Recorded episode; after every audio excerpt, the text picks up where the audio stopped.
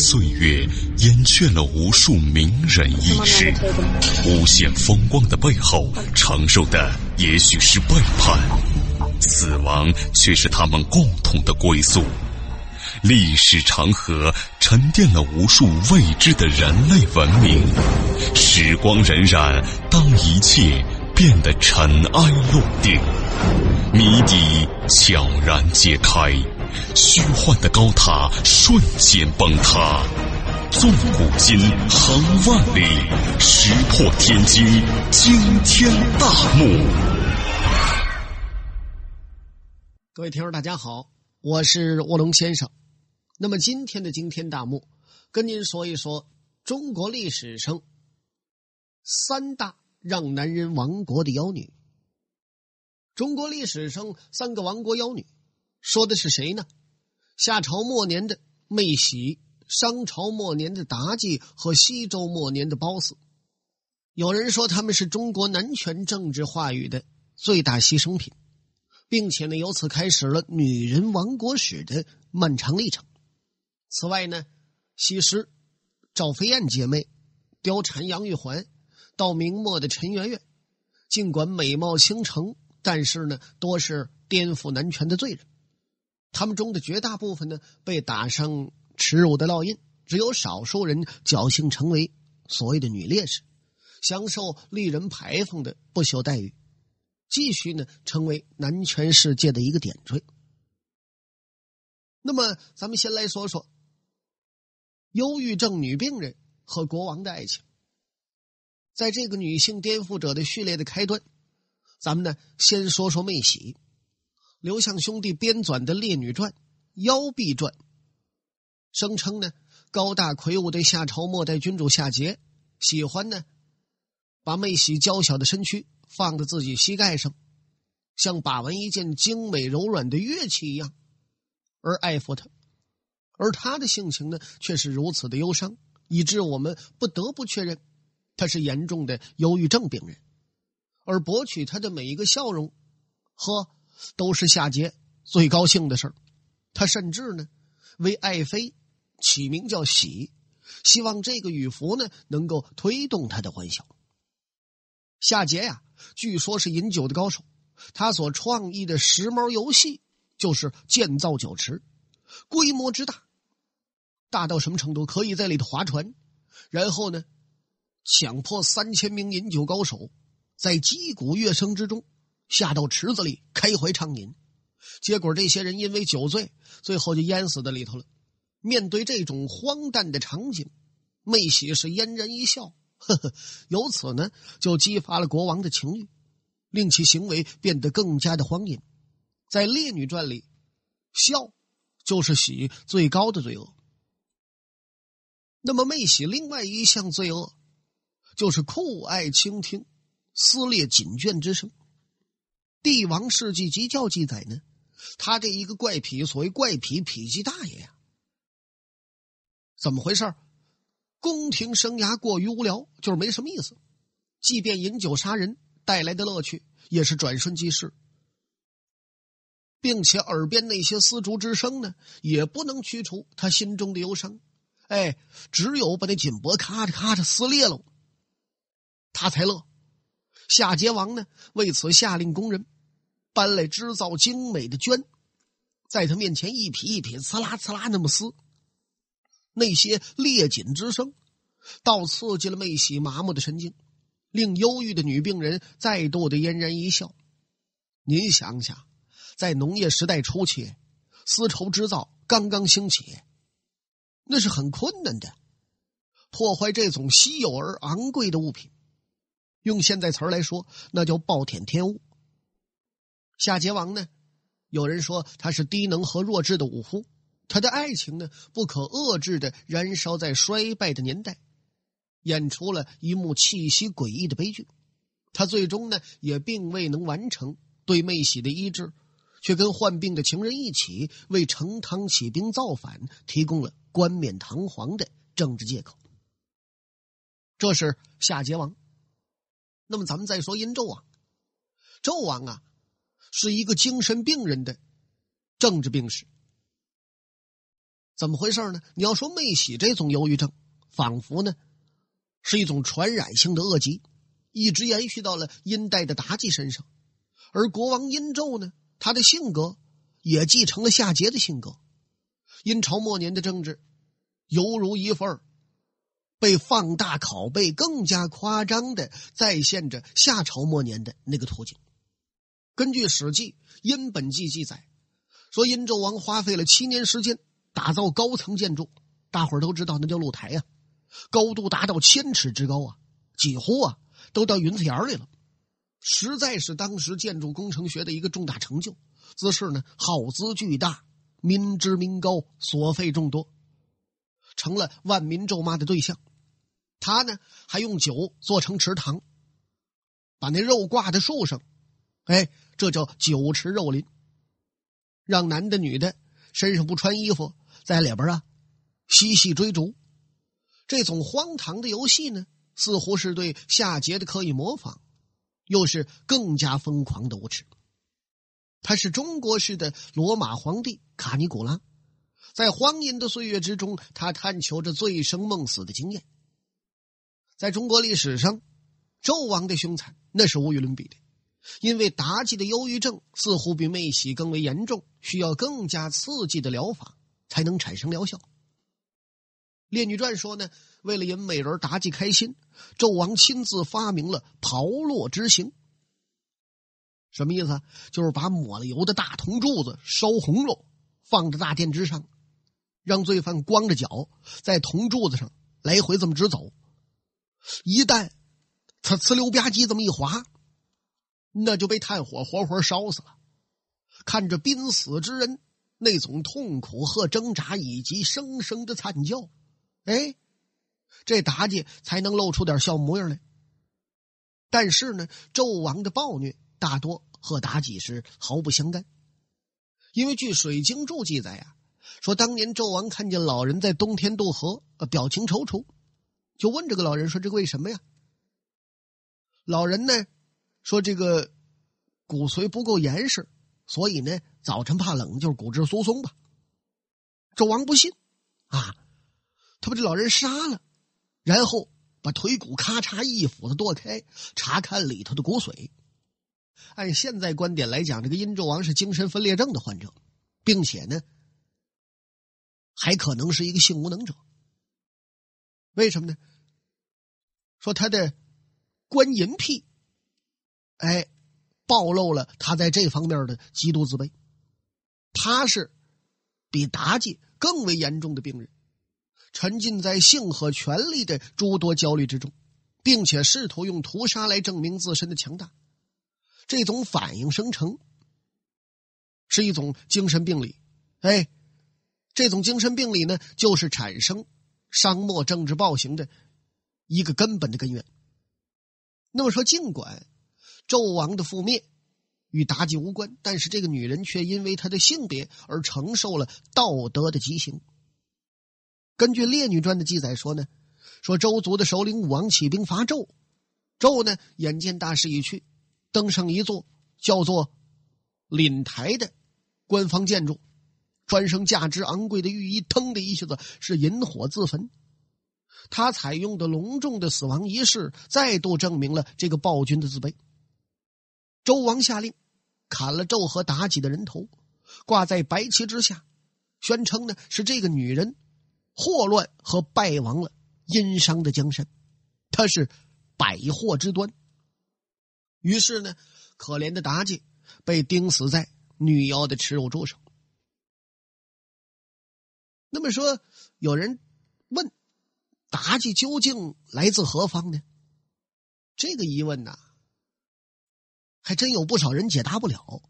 根据《国语·晋语》，宣称呢，他本来是诸侯有苏氏的千金，多少呢也是贵族的这么一个后代。因为呢，有苏氏反抗殷商，结果遭到国家军队的镇压，有苏氏寡不敌众，打输了。而妲己呢，是被当做战利品带回京师的。从此呢，纣王一看她长得天生貌美，就把她封为妃子。但是呢，终究以自身的美丽和聪明，她赢得了纣王的宠爱。他是利用爱情找回尊严的这么一个高手。但是呢，殷商灭亡之后，妲己的真实身份遭到了世人的严重质疑。六朝李罗所著的《千字文》说：“周伐殷汤，就已经明确的宣称妲己是九尾狐的化身。可见呢，狐狸精的说法早已在民间是广为传颂。在《封神演义》第四回呢，说恩周义，狐狸死妲己。”描述妲己的父亲把女儿进献给周王，以换取和平。但是呢，他的魂魄在路途之上已经被千年狐狸精借妖风给射去了，勾魂摄魄吗？这人呢早已经死了，只是这躯壳，哎，是妲己的，但是内里是狐狸。这狐狸要断送纣王锦绣江山，而且呢，这是关于妲己真相最详尽的一个揭发。那么这个传说呢，也加剧了世人对这个末代妖妃的狐疑和憎恨。纵观史料啊，只有古今图书集成《秦虫典卷一立牌中义》说出了有关妲己身份的另类看法。他声称呢，妲己啊，本是一头雉精，所以雉精就是山鸡精啊。哎，羽毛色彩斑斓的山鸡变成的精灵，虽然幻化为人呢，但是啊。他这个脚趾依然是鸡爪子那样，所以呢，只好用布哎把它们包起来，以掩盖真实面目。这是关于妲己身世的最奇怪的一个论述。它指向世人呢，说明有关缠足的这么一个风俗起源。那么汉人呢，对狐狸精的想象啊，呃，有人说，呃，是这个民族的一大发明，至少呢。是精神遗产之一。为什么这么说呢？虽然有点玩笑的意思吧。在《太平御览》里说：“狐者，仙古之灵也。”它表明呢，狐狸是关于古代的一个戏剧性的隐喻。那么，古小说《勾陈》即《玄中记》里边也有记载，说狐狸五十岁能变成女人，一百岁能变成美女。善于蛊惑人心，令人迷失心智。到了一千岁，就与上天相通，叫做天虎。他这个能力足以消灭一个强大的帝国。所以《封神演义》里说，说这苏妲己是千年狐狸精。再有《搜神记》《聊斋志异》《三言二拍》之类的笔记小说呢，也有相关方面的技术，显示中国人面对狐狸精的精神分裂。寻梦于文明之巅，探瑰宝之风华，感历史之迷离，经发掘之旷古，谜底在最后一刻被悄然打开，石破天惊，惊天大幕。那么说完了妲己和妹喜，咱们再来说说忧郁症女人最美丽。为什么有这么句话呢？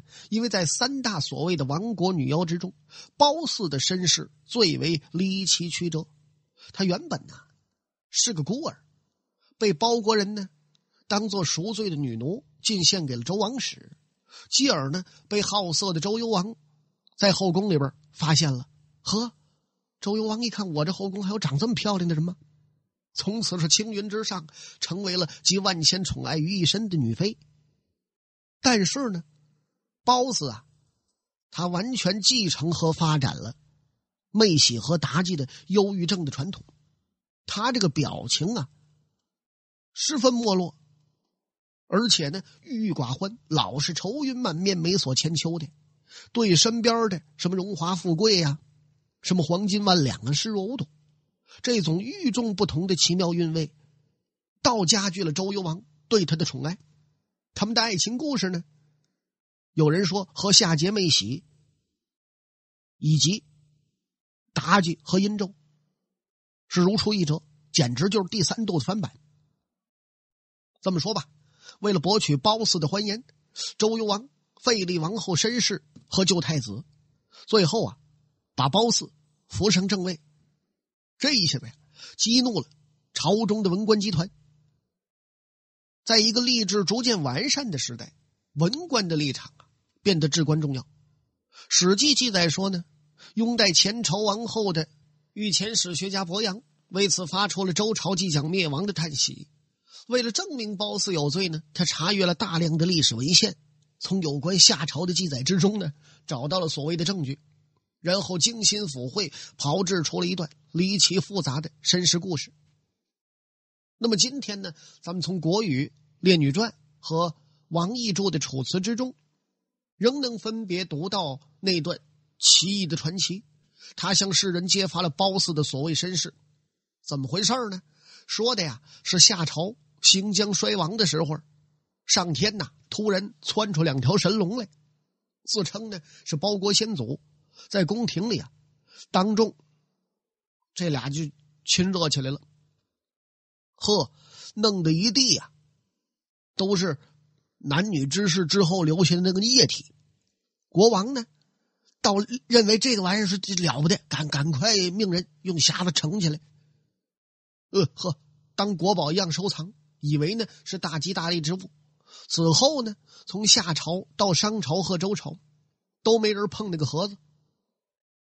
文献记载原文到这儿就没了，而后头接续的故事，则是史官和伯阳本人他们的手笔，在数百年之后吧，说周厉王把这盒子啪打开了，结果呢，这个精液不慎就洒在地上了，聚而成形。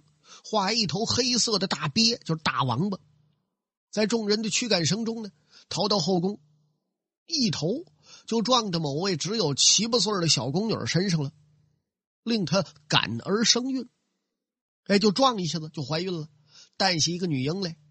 因为无端产子呢，备受责怪，这个女婴就被人抛出宫墙就给扔了。那么当时呢，民间流传的童谣说：“桑山木的弓箭。”和起草剑套是灭绝周朝的祸害，周幽王呢下令在全国抓捕有关人士。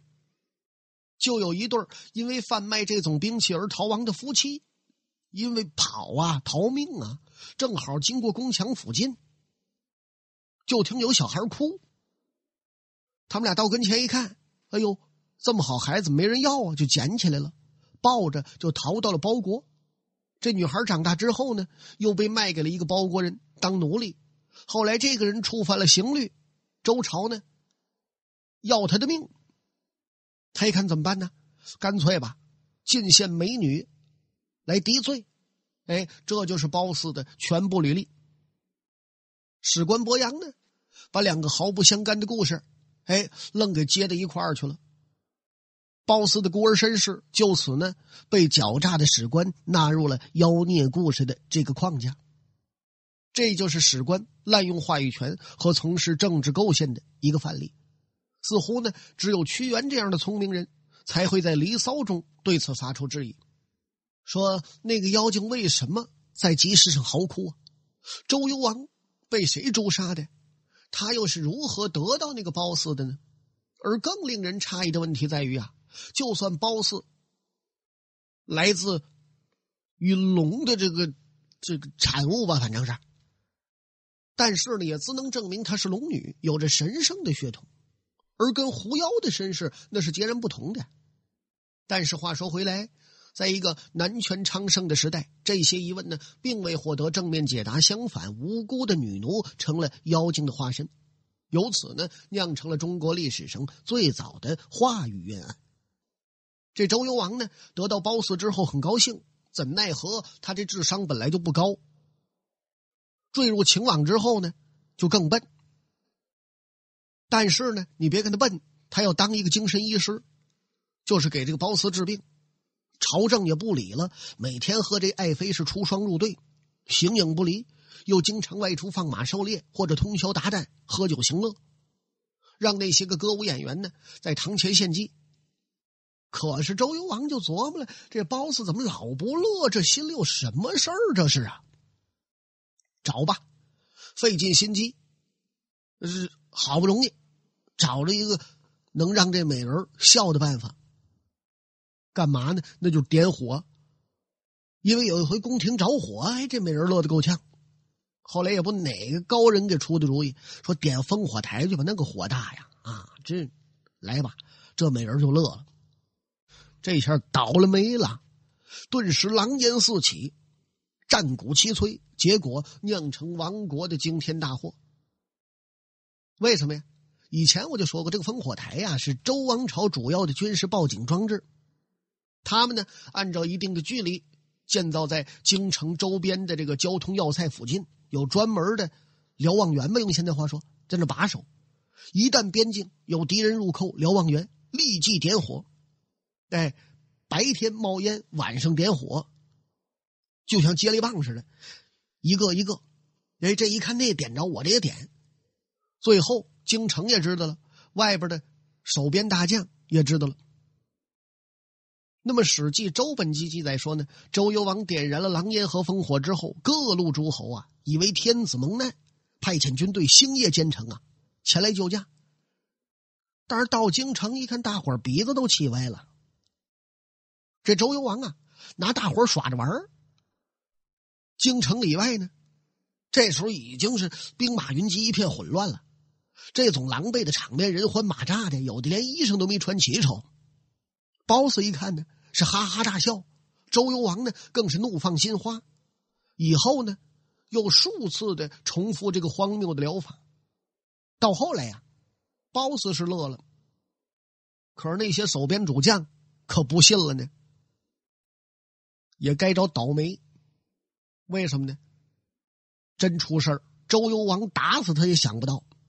被罢黜的王后啊，有一个势力很大的老爹，他联合西夷、犬戎等豪些部落向京师发动进攻。周幽王一看，我的个娘啊！赶快呀，点狼烟举火把。结果谁没来？最后在骊山脚下被追兵杀害。而褒姒呢，则被犬戎军队给逮着了，带回自己的部落，从此下落不明。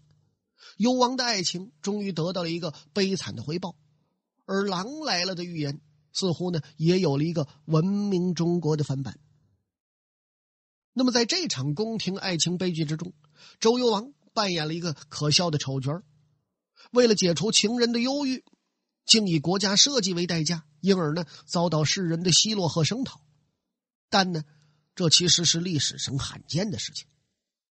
为什么这么说呢？有人说他值得称道，值得称道在于敢于为自己喜爱的人罔顾一切，甚至呢不惜王位和性命。周幽王呢也不是暴君，也从未滥杀无辜，他唯一的弱点就是过于天真，就是换句话说吧，像人格没有成熟的孩子一样，对宫廷的权谋呢也没有兴趣，热衷于玩弄烽火游戏，同时呢对他所挚爱的女人是忠贞不二。但是呢，在一个礼教昌盛的国度，他却为此蒙受了长达数千年的羞辱。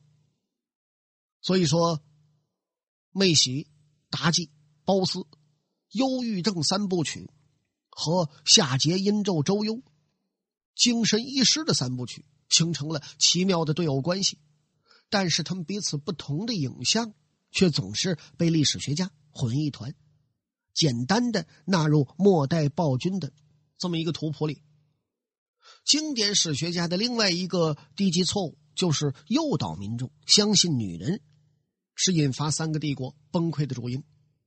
那么说，有人经过研究已经注意到了，哎，近些年来一些历史学家开始为三大女妖翻案，但是呢，当然这三大女妖啊是加引号的。有人说呀，似乎很少有人注意到，在这些坏国王的行列之中呢，同样站立着话语审判大刀下的冤鬼，谁呢？就是这位周幽王。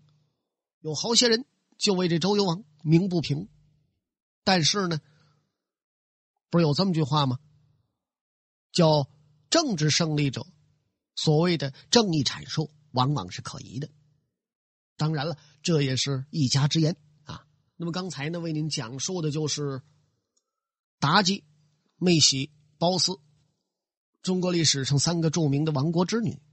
那么，对于他们的看法，以及对殷纣王、夏桀王和周幽王的看法，相信各位呢有自己不同的见解。